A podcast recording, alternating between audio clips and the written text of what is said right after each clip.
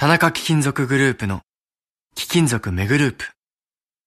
今日自動車の部品やスマートフォンの素材として使われている貴金属がいつか金の地金になったりさらに将来指輪やネックレスなどの貴金属ジュエリーになったりする。私たちの仕事は貴金属をいろんな形に変えながら誰かの夢や喜びを未来へと何度でも再生すること。地球を続くにする貴金属。田中貴金属グループ。Podcasting Q54 TBS Radio TBS ラジオポッドキャスティングをお聞きの皆さんこんにちは。安住紳一郎の日曜天国アシスタントディレクターの中山一輝です。日天のポッドキャスティング。今日は72回目です。日曜朝10時からの本放送と合わせてぜひお楽しみください。それでは11月30日放送分安住紳一郎の日曜天国番組開始から10時32分までの放送をお聞きください。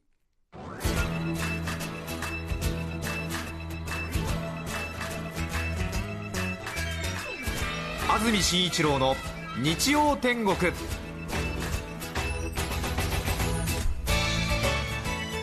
おはようございます。11月30日日曜日朝10時になりました。TBS アナウンサー安住紳一郎です。おはようございます。中澤由美子です。皆さんはどんな日曜日の朝をお迎えでしょうか？さてスタジオのあります赤坂ですが大変晴れ渡っています。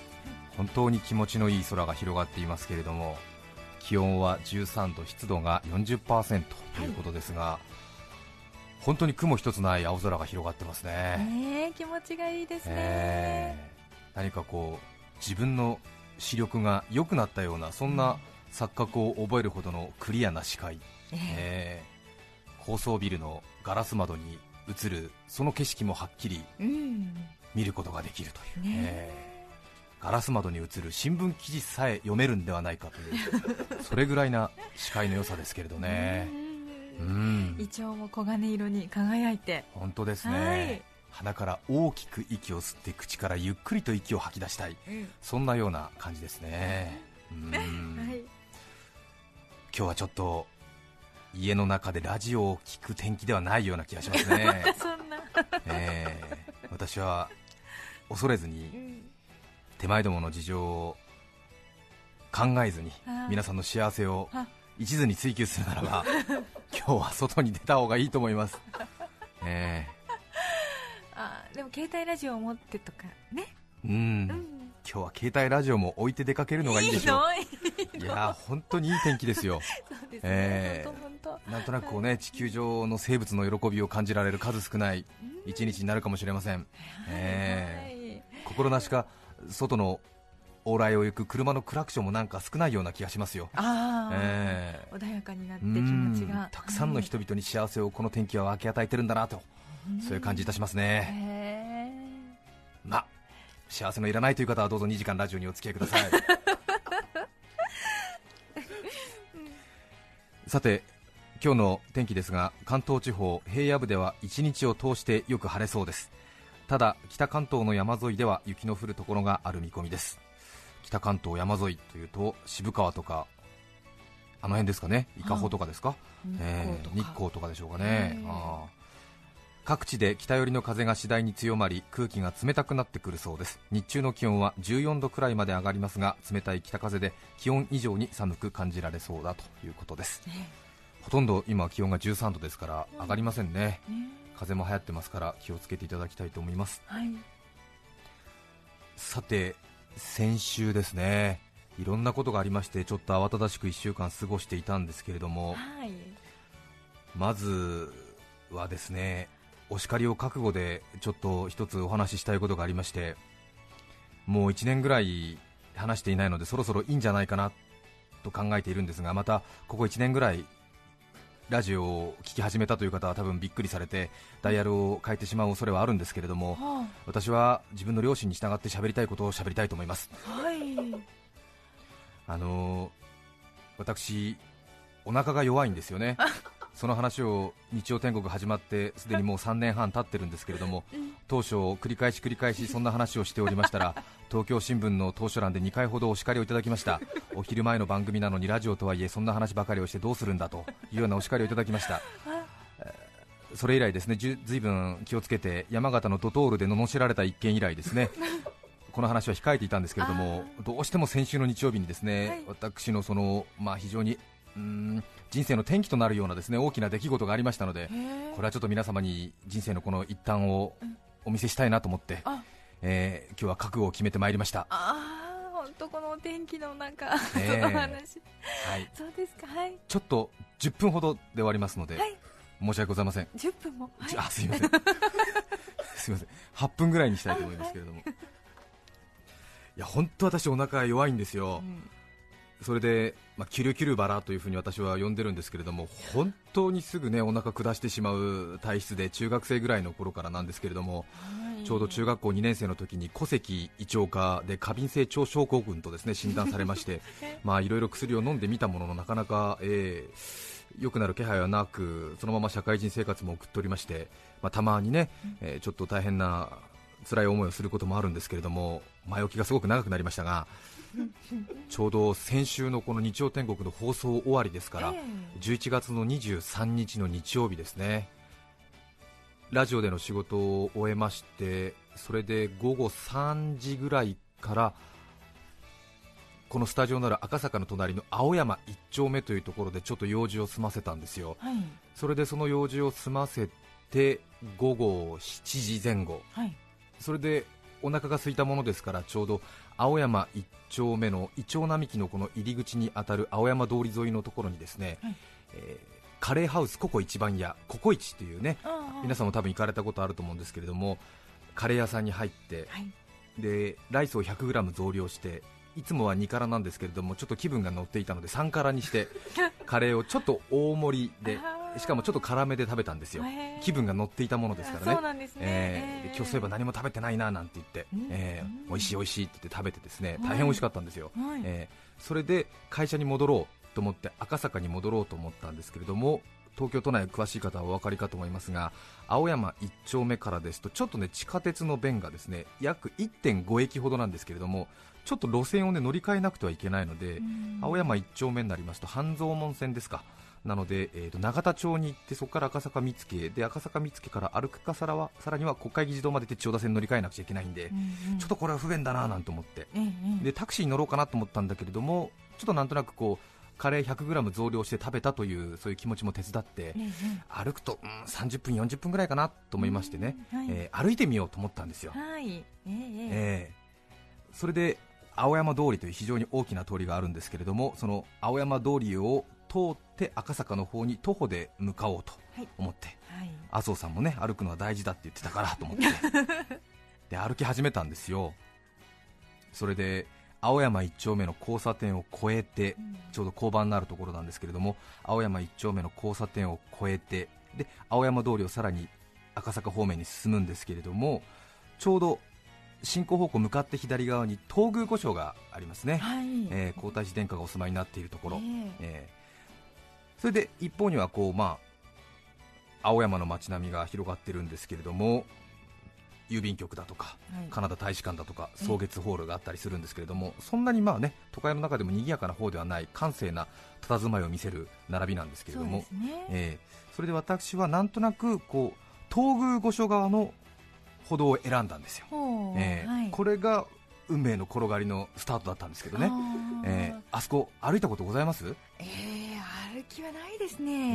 え。えなんとなく。車で通りがかる感じそうですよね。まあ、ええ。森が広がっていて、ええ。こうええ整然としているなというイメージですが。そうですよね、東宮御所のこの借景でねこう緑豊かな感じと、それから青山通り沿いにあるこう街路樹がいい雰囲気になってましてね、ええ。なんとなくこうちょっと都会の中のオアシス的なウォーキングスペースになってるんですよ、ええ。それでちょっとねこう運動がてらだからこっち側でいいだろうなと思って、はいはいええ。そっち側を歩き始めたんですよ、うんうんうん。東宮御所広いですからね、ずっと続いてるわけですよまっすぐ。ね。ええ。400メートル500メートルもっとありますかね直線でね、ええ。で歩き始めたんですけれども3分の1ぐらい行ったらですね私のこの腸が、そのカレーライスの3辛が影響してかどうか分かりませんけれども また急激な運動に伴って前動運動が激しくなりましてですね 大変なそのキュルキュル状態になったんですよ。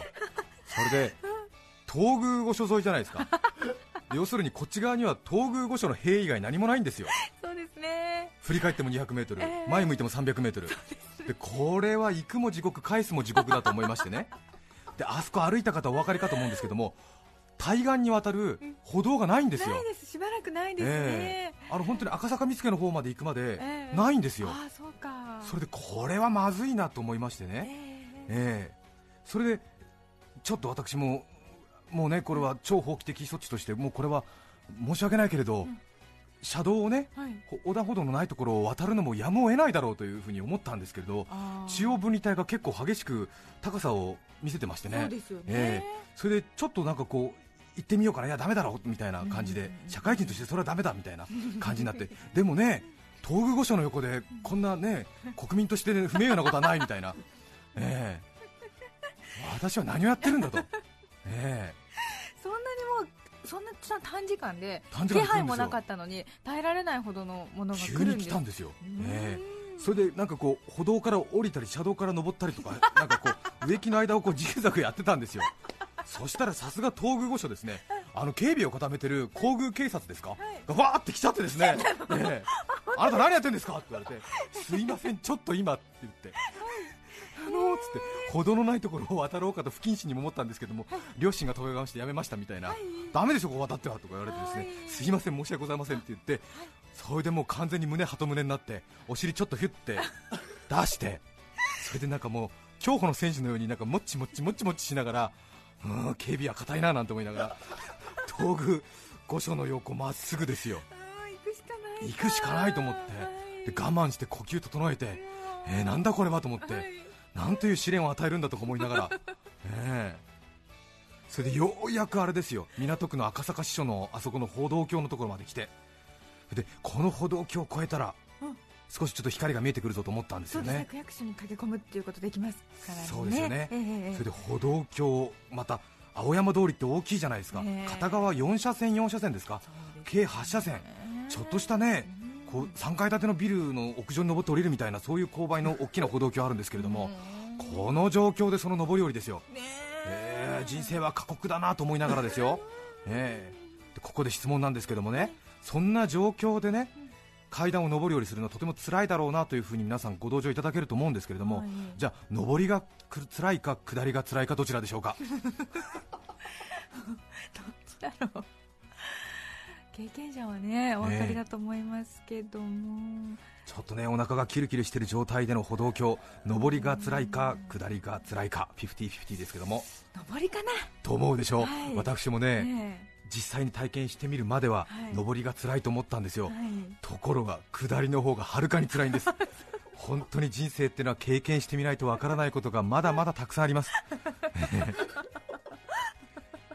で歩道橋登って俺上り越えたから大丈夫かなと思ったんですけども下り油断も手伝ってかもう引く引くでございます。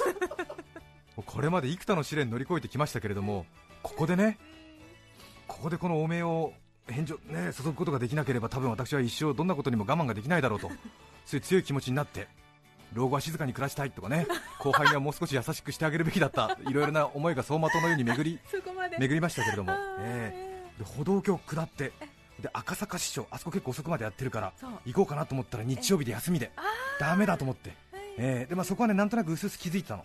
まだね心は、ええ。そんなにまだ折れる状態ではなかったんだけれども今度野源坂ですよコロンビア通りと言われるところですけれども。ええ。そうそう長江にね。また東京都内とは思えないような下り坂があるでしょそうですよね、ねえ。あれはすごい坂です、えう、え。でその下り坂。はい坂はじゃあ上り坂と下り坂どちらが辛いと思いますか？じゃあやっぱり下りなんだ。正解。坂も下り坂がはるかに辛い。びっくりするほどのコロンビア通り野源坂下りを越えてそして上り上りはそうでもないなと思いながらももうでも完全に腰が外に出てるわけですよね。もうもうそれで上り切ってであともう少しとあと 200m だと。会社のある赤坂までは、はい。えーで赤坂国際ビルという外資系企業が多く入っているええビルがあるんですけども、はい。そこの前を通りかかって、そこまで来た頑張って。そこまで来た、はい。えーそしたら外資系企業が多く集まってるだけあって、うん。外国人がね結構ねいたんですよね、えええーで私、外国人なら別に俺の顔知らねえだろうと思って、そのままの競歩スタイルでその前を 歩み去って、えー外国人がなんとなく振り返ってるなとは気づきつつ、ようやくたどり着きましたよ、赤坂の会社の、えーゲートにたどり着いて、あー TBS まで来た、ええ。はい。でもオールスター感謝祭ご覧の方はお分かりかもしれませんけれども 北玄関から入りますと心臓破りの坂のこの下り坂が私を待ってるわけですよいやー赤坂は坂が多いなと。さすがに赤坂だなと。そうですね、ええ坂とつくだけある。こんなに下り坂来るんだと思って。ことごとく下り坂なんですよ。ええ。それで結構な勾配ありますからね、ええでももう残り 100m ですよ。うんうん。でこれはもう全速力で走ってもあ。多分もう耐えられるだろうと。で北玄関と言われる通用口があるんですけども、うん。そこ入ってすぐ左手にトイレがありますんでもう大丈夫だろうと思って、うんうんうん。ゴールはすぐそこ、ええそれでそのゲートを入ってで美術搬入口っていうちょっと大きなあのシャッターみたいなところがあるところがあるんですが、はいそこに私の抱えている黒いカバンを置いて、ちょっと物陰にはい取られないだろうなと思って、もう取られてもいいやと思ってたんですが、ええ置いて、はいその下り坂を一気にぐわーって下って、でもうそこはもうタイム勝負ね、ええもうもういいと思って、もうこっちの方はもうフルエンジンかかってもいいから。とにかく時間勝負だと思ってもうそこから全力疾走、ぶわーって 50m ぐらい下って、はいで北玄関通用口、やった着いたと思ったら守衛さんがいない。なぜなら今日は日曜日だ。自分のその社員証をそのカードリーダーにかざさないと玄関開かない、うはい。でうわ社員証だと思ってポケット漁ったらない社員証カバンだと思って。カバンだわいと思って。でまた 50m 上り坂。もう半泣きですよ。ええ。もうキューキュー言いながら。バカかバカかバカかって言いながら。で社員証取って。でまた下り坂もう自分とは思えないスピードが出てましたね。それでカードリーダー社員証かざして玄関開いて、それでゲーなんとか間に合いましたね。ええ。もうすごかったですね。お楽しみいただけたでしょうか？結構楽しかったです。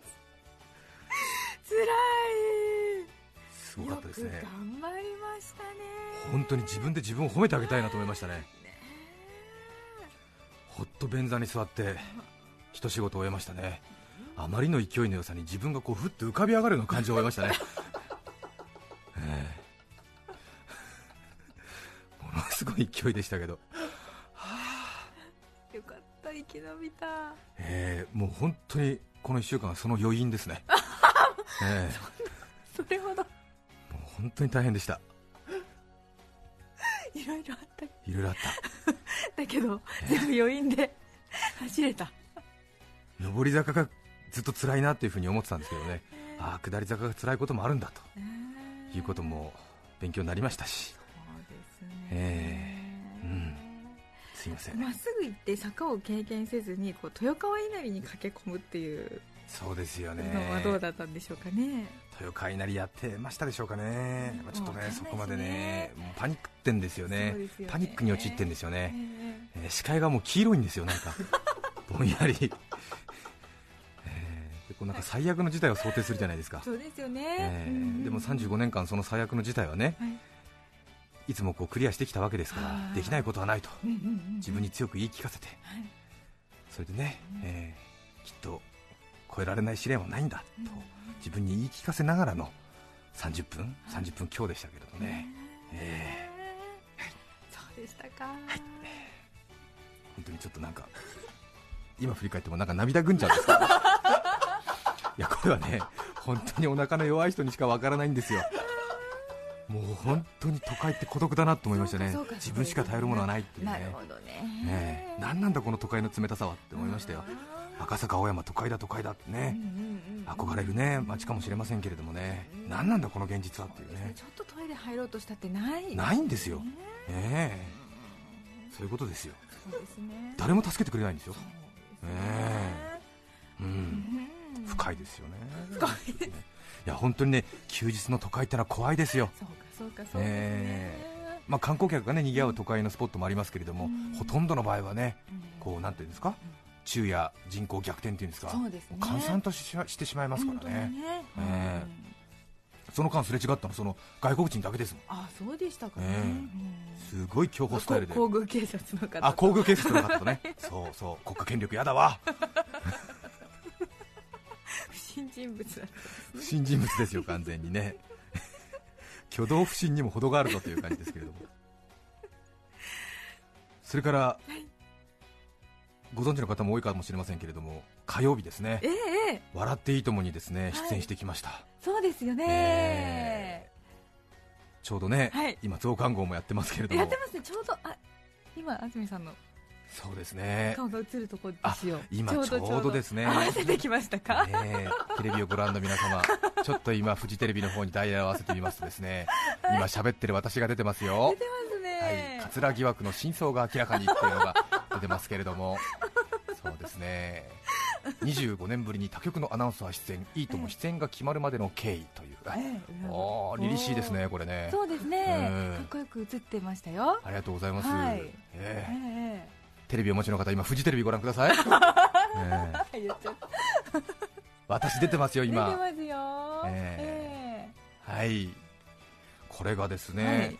当然あの私は TBS から淵前をいただいている係長なもので、そうですね、えー、片や笑っていいともと言いますと、ええ。本当にフジテレビを代表するえ。えギネスブックにもね、あ載るぐらいのええ。放送最多回数記録ですか、を持っている看板番組です。はい。でねなかなかこうそんな垣根は越えられるわけもないだろうと思っていたんですけれども、いろいろな事情がありまして、うんうん今回ちょっとねフジテレビに出演することになったんですけれどもね、ね私自身びっくりしてしまいましたけれども、えーまあね、同じような仕事をしているとは言ってもやっぱり作り方が違うんでいろいろねうん勉強になることにあったんですけれども、はい、あのうんコマーシャルになりました。またうん。ことの重大さにですねあんまり私は気づいてなかったんですけれども当日その笑っていいともえを放送しているスタジオアルタですか、に行ったんですけれどもね、ええそれでその控室こちらになりますと言って案内された部屋に11時半頃に入ったんですけれどもちょうど2人掛けの椅子が1つとテーブルがあるくらいの3人入るともうキチキチなくらいのスペースなんですけれどもその控室にガチャって入ったらですねやっぱりあれなんですね。局の垣根を越えるというのは大変な大人の事情があるみたいで、ええええ。その部屋にいたのはですね TBS の上層部がですねあ。部長クラスが6人も顔を揃えていてえええ。狭いなっていうね、ええ片やほら係長じゃないですか、それでほらアナウンス部長はもとより編成局長とか編成部長とか事業部長なのかな、よく分かりませんけれども、TBS の上層部がいてですね、そうそうたる面々が。いて、うん。それでその3人入ればキチキチの部屋ですよ、えーそこに部長、局長クラスが6人もいるんですよ、そこに係長が入るんですよ、その居づらさを考えてくださいよ。ええ。うん、どうも今日はなんて言ってそれでね、そのまあ、TBS の上層部の部長、局長もやっぱりね、その他人の庭なんでちょっとあんまり居心地が悪いらしくて、うんうん。私の控室から出てかないんですよ、え。そうですよえねえ。えもう根が生えちゃって、どっかと座ってるんですよ、え え。それでそんな部長が6人いる狭いキチキチの部屋ですよ、その端っこの方で着替えて、はいでネクタイ締めて、ええ。で部長がいるんですよ、6人も。ええ。それでもう本当に顔がつきそうなぐらいの距離で私入れて7人ですよ、ええ。私の控室なのに私末席なんですから。ねえ。でなんかこう全身鏡とかあるんですけども、うん部長しか映ってないんですよ。出るの私だよっていう、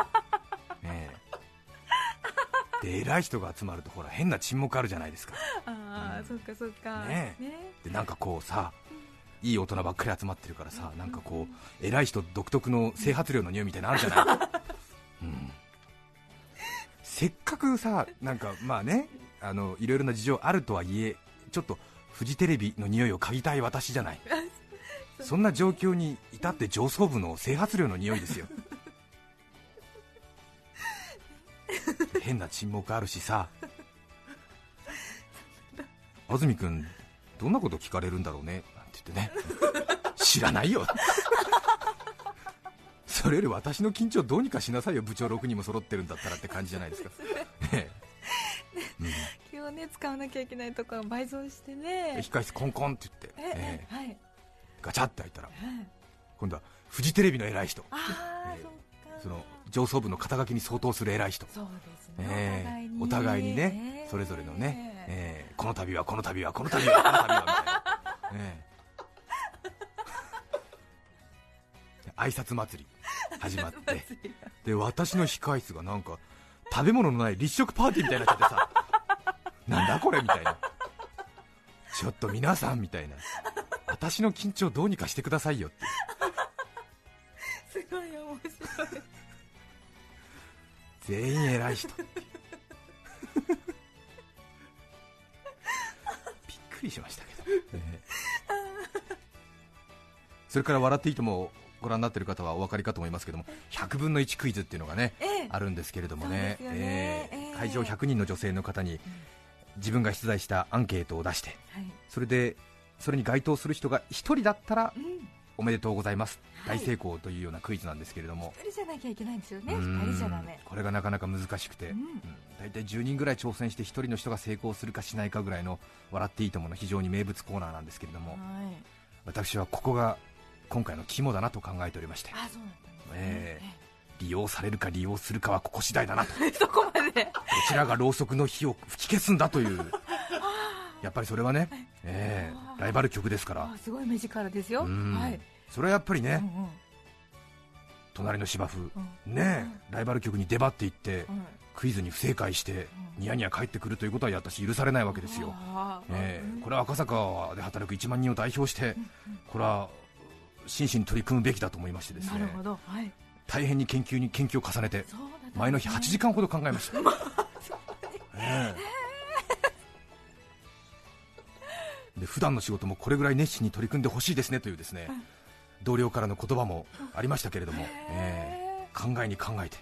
どどどあの過去の VTR なんかを見たりなんか過去の VTR を見たりですね、インターネットなどを駆使しましてですねこういうことがいいんじゃないかということを編み出しまして、へえーそれで挑戦してきたら見事に1人獲得という、え。ねはい。えお見事でしたよ本当に。私はここ10年で一番の仕事だと思っております、ね 本当ですえねえ。うん、いや私これは外れるんじゃないかなと思いながらすいません、そう見てたんですよね。ええ。そう。そしたこれはらですね、ねえ。もう本当にマイナス思考全日本メンバー入りと言われている私ですけれどもこの問題に限ってはですねもう成功するイメージを前の日から膨らませて膨らませて膨らませてですよ。あなのでそのスイッチどうぞの後のドラムロールトータライザースタートダラララの瞬間はですね、私家に帰って VTR 何度も見返してみましたけれども、え私の小さなうめき声が入ってるんですよ。間違いない。絶対大丈夫。絶対大丈夫っていう声がね、小さく入ってるんですよ。あそれで来い来い来たって言ってるんですよーね自分でもびっくりしてしまいました、えーこんなに力を入れて私仕事できるんだと思いましたね、え家に帰って何回も何回も見返して、えーそのトータライザーで1人勝ち取った瞬間15回は見たと思いますね、えー。よし。よしって何度やってもよし、え。ーテレビの前でガッツポーズを、えービデオの前でガッツポーズを繰り返しました、えーそれにも飽き足らず後半の7回ぐらいはですね、バスルームにある鏡の前に行ってガッツポーズしました。よし。自分の顔を確認しながらよし、えー。ね。えーチャラチャラしてんじゃないよとね、えー。フジテレビなんかに出てヘラヘラしてんじゃないよという声をですねその正解することによって多分ねなんとかなるんじゃないかなというふうに考えておりましてですね、えーえーその一点において赤坂の誇りを守るぞという強い決意を持って臨んでまいりました。ね赤坂のみんなやったよっておっしゃいましたもんね、はい、ちょっと涙目だった気がしましたよ、ええ。えー本当にあれはねよくやったなと思いますね、え。えー私はあのストラップ獲得で、うん。えー下半期の社長賞を狙っております、えーいや本当にそうですよ。それほどのことですね。それことのことですよ。そうですね。うん。うんよし。そんな気がしてきた。うんよしうん。よし。よし。今もねガッツポーズ繰り返してますけど、気になる方は今からフジテレビを見ますと増刊号やってますからご覧ください。ね。ははい。い長くなりましたが今日のメッセージテーマはこちらです。自分の中のルール。たくさんメッセージをいただいています。ご紹介してまいりましょう。宝塚市のひろみんさん44歳主婦の方。ポッドキャスト組です。ありがとうございます。自分の中のルール私は回遊魚だと思い込むことです。朝家族を送り出しほっとしたひとときを過ごしいざ家事をするときなかなか重い腰が上がりません。これからますます寒くなる季節はなおさらです。ほう。そこで私は考えました。私は回遊魚だと自分に言い聞かせるのです。そう。海の中でひたすら泳ぎ回る止まると死んでしまうと言われているあの回遊魚になって泳いでいる自分をイメージするのです。すると不思議にやる気が湧いてくるのです この必殺技を生み出してからかれこれ1年くらいになるでしょうか。今のところ午前中はスイスイと泳ぎ回っています。これから年末にかけて大掃除の季節ですね。皆さんも騙されたと思って一度試してみてはいかがでしょうか。やってみたいと思います、うん。ん。これ私あのーさっきねちょっとやってみたんですよ。あでこう椅子に座ってこうふっと息をついてしまう瞬間とか、うん。こうなんかこう楽な姿勢をソファーで取ってみたくなるじゃないですか、うんでもう回遊魚の場合はそれをしてしまうとダメじゃないですか。死んじゃうから、ええ。そういうふうにね思い込むとね意外に座ってもねすぐ立ったりとかしますよ、ええええ。自分は回遊魚だと思い込む。なかなかいいと思います。そうですね。鴻巣市のヒメルテアさん36歳男性の方。お金の硬貨に必ず製造製造年度が書いてあるじゃないですか、うんあれで昭和20年代のものが手元に来ると使う前に必ず心の中でお疲れ様ですというように心がけています。昭和20年代といえば私よりも20歳以上も年上。ということは人間の年齢でいうと定年間近。そのようなベテランの方々を若輩者である私がこき使うのですから挨拶くらいするのは当然と当然であると思いそれ以来していますちなみに昭和30年代はまだまだ働き盛り40年代は同年代なのでねぎらいの言葉はありません。はあはそしてそれ以降の発行年度だとこれでもかというくらい来たらすぐに使ってしまいます。あ へえ。確かに、うん。全部全部チェックされるんですね、いやでもなんとなく私も気持ちわかりますよね、うんうんなんかこう昭和20年代の10円玉とか見ると今の10円玉と価値は違いますよね。うん。当時はきっとこれ3枚でラーメン食べられたんだろうなとか思うとちょっと感慨深いですよねね、皆さんからのメールをお待ちしています。番組にメッセージを送ってくださった方の中から抽選で5名の方に何かと便利でシュールな表紙があなたの日常を演出。日展オリジナルノートをプレゼントします。今日のテーマは自分の中のルール。皆さんからのメッセージをお待ちしています。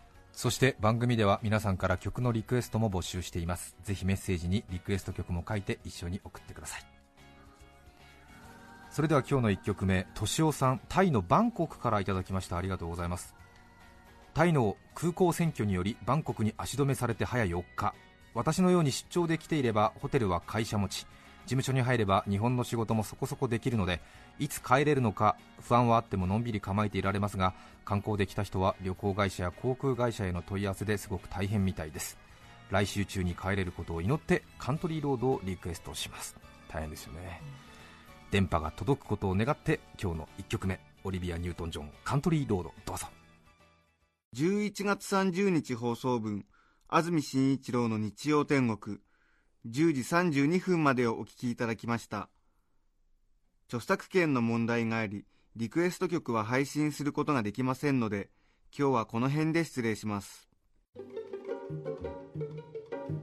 安住紳一郎のポッドキャスト天国2008年の流行語大賞がもう間もなく発表されますね。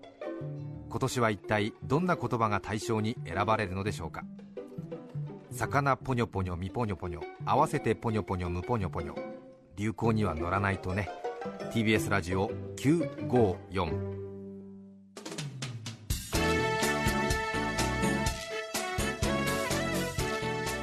さて来週12月7日の安住紳一郎の日曜天国。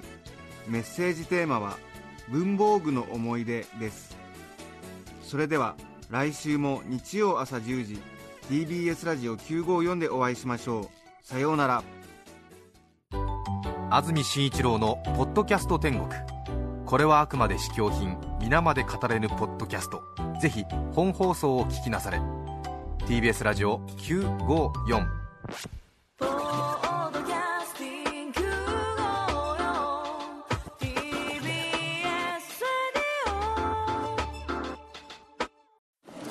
ねえあれ食べた？あれって何よ？美味しくて健康にいいってテレビでやってた。すりごまとアーモンドのやつ？そうそう。朝食やスイーツのトッピングに最高なの。あれ名前なんだっけな？グラッツェアーモンドすりごま。それな。違います。新生クラッシュアーモンドすりごま。大好評発売中。金は時代を超える。遥か昔から人類が愛し続けてきた宝飾品として金は価値観を超える。世界中の人に等しく信頼される。資産として。そして今金をはじめとする貴金属は様々なフィールドを超えてゆく。宇宙開発エネルギー医療といった最先端分野に欠かせない産業用素材として貴金属の循環型ソリューションでコツコツと地球の未来を支えたい。田中貴金属グループ。